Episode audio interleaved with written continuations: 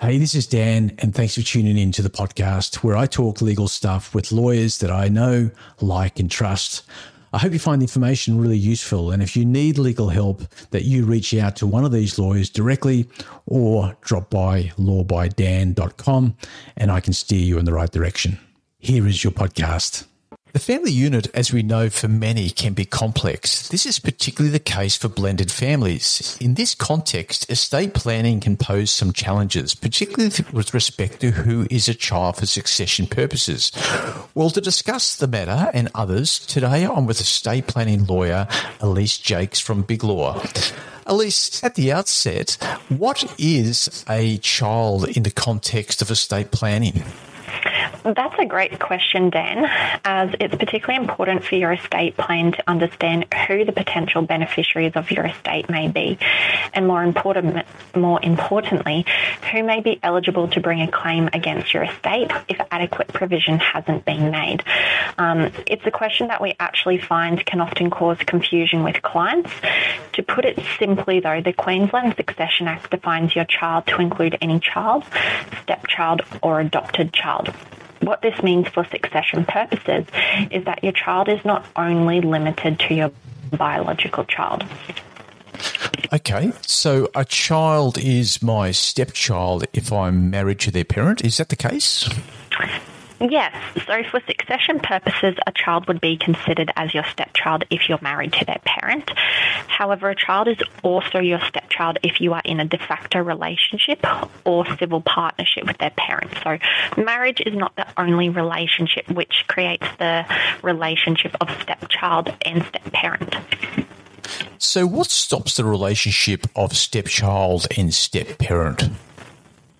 So, if you're married, Dan, um, to the stepchild's parent, then your divorce would bring an end to the relationship of stepchild and stepparent. If you are in a de facto relationship, however, or a civil partnership, then the ending of that relationship or termination of that partnership would similarly bring an end to the stepchild and stepparent relationship. So, what does that mean in the context of estate planning generally?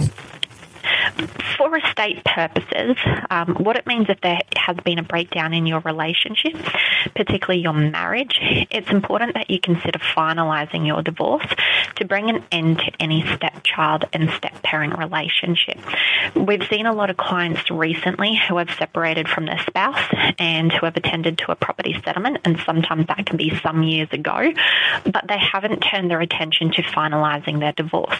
A lot of the time they've moved on with their respective lives, but they haven't brought an end to that relationship of stepchild and step-parent, which continues. It might be an obvious question, but why is it so important to consider the relationship of stepchild and step-parent as part of your, you know, overall estate plan?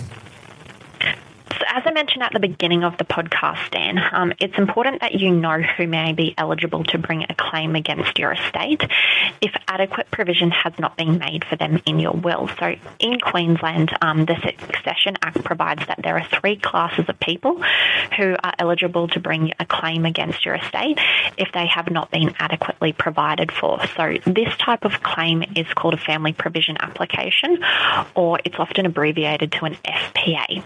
Um, who may be your child is of particular concern in such instances, as one of the classes of people who is eligible to bring that family provision application against your estate is a child.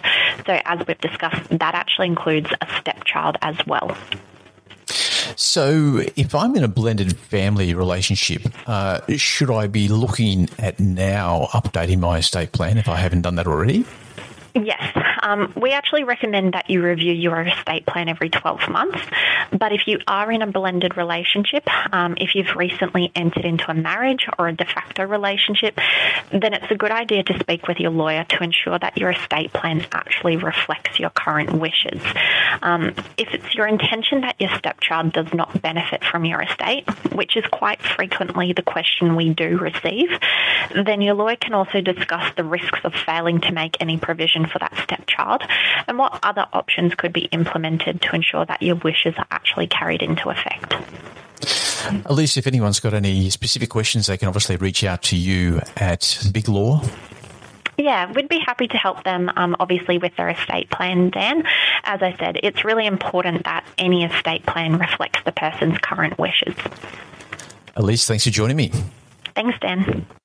Thanks for listening to the podcast. You can find me on all social channels, including Instagram, Facebook, TikTok, and YouTube with the handle Law by Dan, or simply drop by lawbydan.com. Thanks.